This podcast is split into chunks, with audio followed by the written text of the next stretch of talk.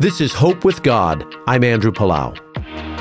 This world is full of ideas and full of religions that promise to unlock meaning and life changing truth.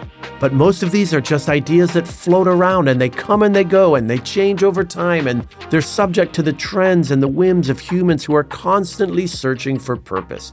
But there is one who stands over and above all of that.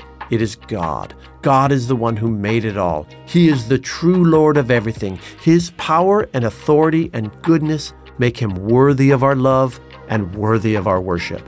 This is how God spoke to Job in the Bible. When Job started to question God's choices, God said, Where were you when I laid the foundations of the earth? Tell me if you know so much. If you've been on a quest for meaning, you've found it. Give your life to Jesus Christ and find rest in the loving, powerful hands of God, the one who made it all.